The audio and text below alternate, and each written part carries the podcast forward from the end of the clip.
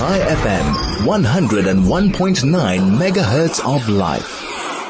Well, Yom Kippur just around the corner. Quite a lot of activity one can imagine happening at the Western Wall. And to talk to us about that uh, in more detail, Avi Kay, guide at the Kotel, who joins us every Thursday, but always great to chat to him.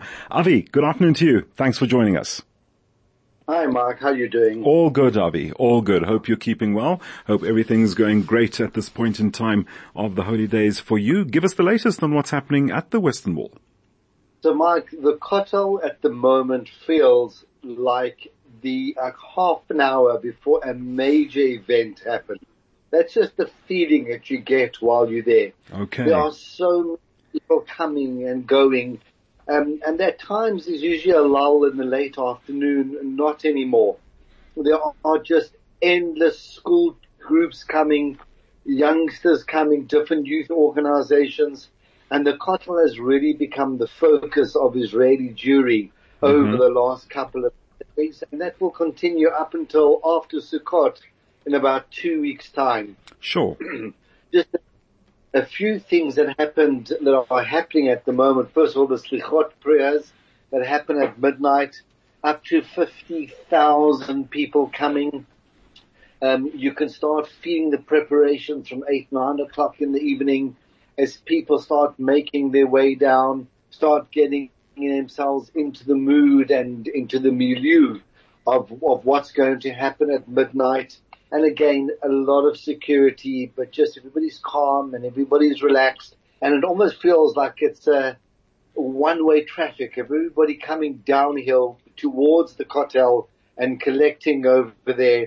And just uh, a few things that happened to me on Wednesday were very, very special. The one was that there are two major youth organizations in Israel. Mm-hmm. One is Bnei Akiva and the other one is Ezra.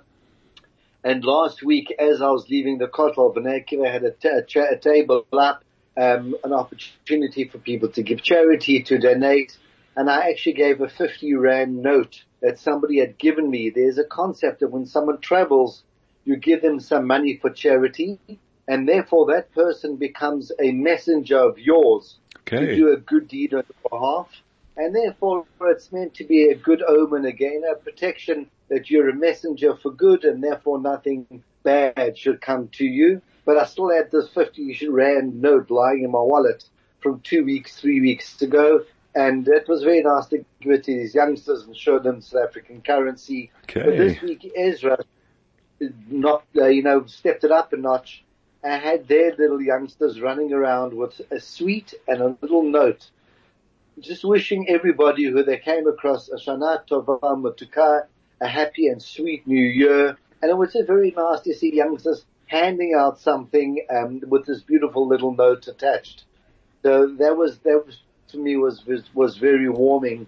The other thing is I had the tremendous opportunity to be walking around and I saw a lady walking into the plaza pushing a wheelchair.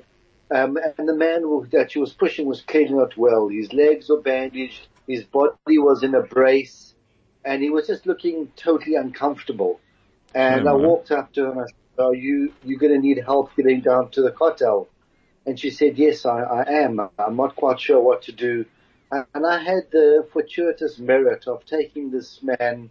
He had his talit and his tefillin, his prayer shawl and his prayer phylacteries with him. And he asked me to take him right away to where they put on tefillin with people at the Chabad stand and he asked someone to help him put in his, his own talit and tefillin. And then he asked me to take him to a corner of the kotel away from everybody. He just sat there in his chair right up against the kotel and there was a man who was broken both physically and emotionally, um, just pouring his heart out. And Shame, when, when, when one, something like this, you realize what the kotel means to people. Mm, I don't think it had much to do with the time of year. It just mm. had the, to do with the fact that this man wanted to be in this place. Sure. And, you know, back and his wife came to meet us. He, you know, his wife bent over and he held her and he held her for, for a significant amount of time in an embrace. I think they were just both, you know, overwrought with the, with the gratitude that right. they were able to be there. And again, just very grateful that I was able to be part of that um, reunion of this particular individual to his beloved Kotel, where they could come together once Hmm. again. Um, yeah, that's basically it. You know, all the preparations have happened. Right. The notes have been taken all, all the letters addressed to God in, in Israel have been delivered. And now it's really just ready for the actual day of Yom Kippur, which is going to be Sunday night and Monday. The kotel will be packed from early evening all the way for 24 hours. Can well imagine. Jews are Well, pray. Hmm. Really, all they're asking for is for peace, for serenity, and for hopefully the coming of Mashiach very, very soon. Sure. Is what we pray for at that point three times a day. Avi, uh, something caught my attention today on the, the news uh, rundown. Uh, For the first time, a Selakot at the Western Wall Plaza has been translated into sign language with the participation of groups of the hearing impaired. This is the first where uh, prayers have been provided for the hearing impaired ever.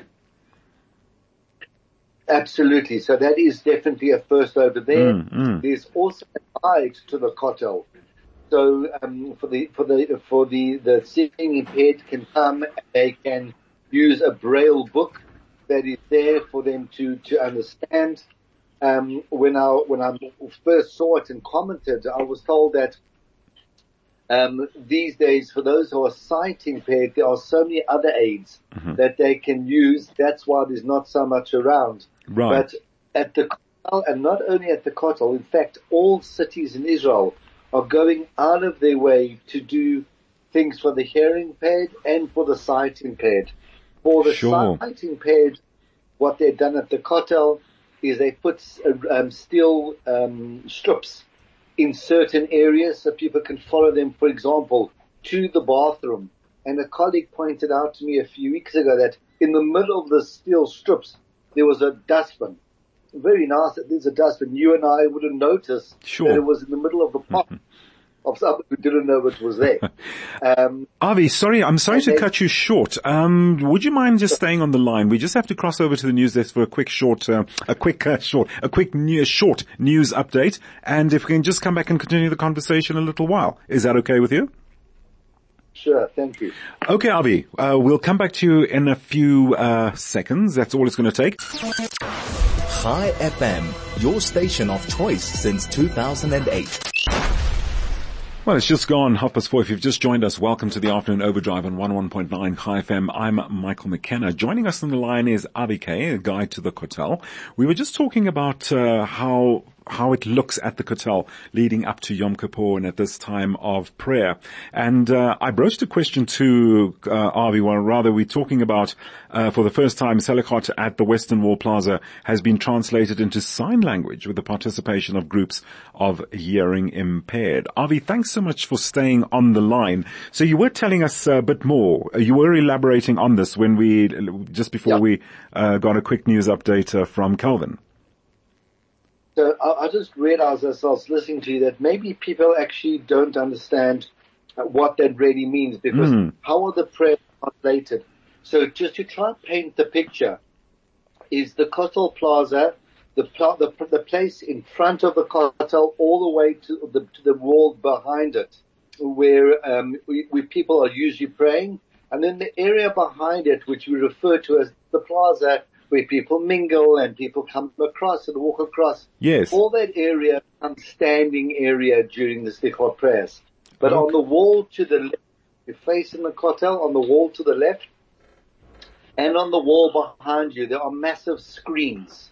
And those screens are used, number one, to show the person who's leading the prayer, but at the same time, the person who's signing the prayer is standing there also and is part of that visual. Hmm So that's how they put it all together. Um, Okay. talking visuals, maybe just to end off, I think I did mention it a few weeks ago, but the for, the first augmented reality app for the Kotel is out, and it Okay. very simply need just download the app, or if you scan the code and then download the app from there, you can open the app, point your phone at the Kotel, and it'll transport you back 2,000 years, and through your Wow. phone you'll see what it looked like exactly then. And then you can cheat. On your phone, you can go and climb the wall and get over to the other side and turn it around and really play with it as if you were a proverbial fly on the wall and mm-hmm. see what's going on and what it all looked like. And just to give you an idea of the magnitude of the second temple, often referred to as Herod's temple, and where you would have been standing 2,000 years ago, which is nowhere near where you would have been today. It's many meters down. You would be looking up at the current Kotel, so to speak, and you almost would have been dwarfed by the magnitude of the Wow. Wow. Avi, very quickly, if I can just steal a few more minutes of your time, um, one can understand, you know, the, how everyone is descending upon that part of the world now. And there are alerts and there are, there's, said there's advice to everybody as to what they need to be aware of in terms of, you know, uh, attendance times, uh, facilities and, um, well, just general conduct within the, the area of the Kotel. Is there anything you'd like to conclude with on that? Yes, Hi, I would. And I don't, I, yes, hi, sorry, um, I was just gathering my thoughts for a second. Sorry, I wasn't meant to catch you off, off guard there. Yeah, I, I really don't want to come across as someone who's encouraging people not to attend services. Of course not. But one really needs to appreciate that there are a lot of people and nothing more can be done to make it safe for everybody from a security point, from a medical point, Sure, from a coordination. It's mm-hmm. absolutely fantastic. But if you're coming with people who are not, you know, fit and healthy and ready to stand for an extended period of time, then rather find the time to come at another time. And again, maybe I'm, I'm in, inappropriate to use such an example, but if you're going to a concert, if you were one of those who would stand in the front an, an hour, two hours before and then jive your whole way through the concert, mm-hmm. go to the Kotel, enjoy it. But if you people maybe like myself would like to be a little bit further back and take a seat and, uh, then go at a time where you know it's going to be a little bit more quieter, you Indeed. have more access to facilities, and it's a lot easier time to visit. Avi, until we meet again, Gmar Khatima Tova, excellent, wonderful chatting to you as usual, and uh, take care and look forward to your next update on the Kotel. Avi Kay, guide at the Kotel, joining us just to give us some background as to uh, what to expect during this uh, time of commemoration and reflection.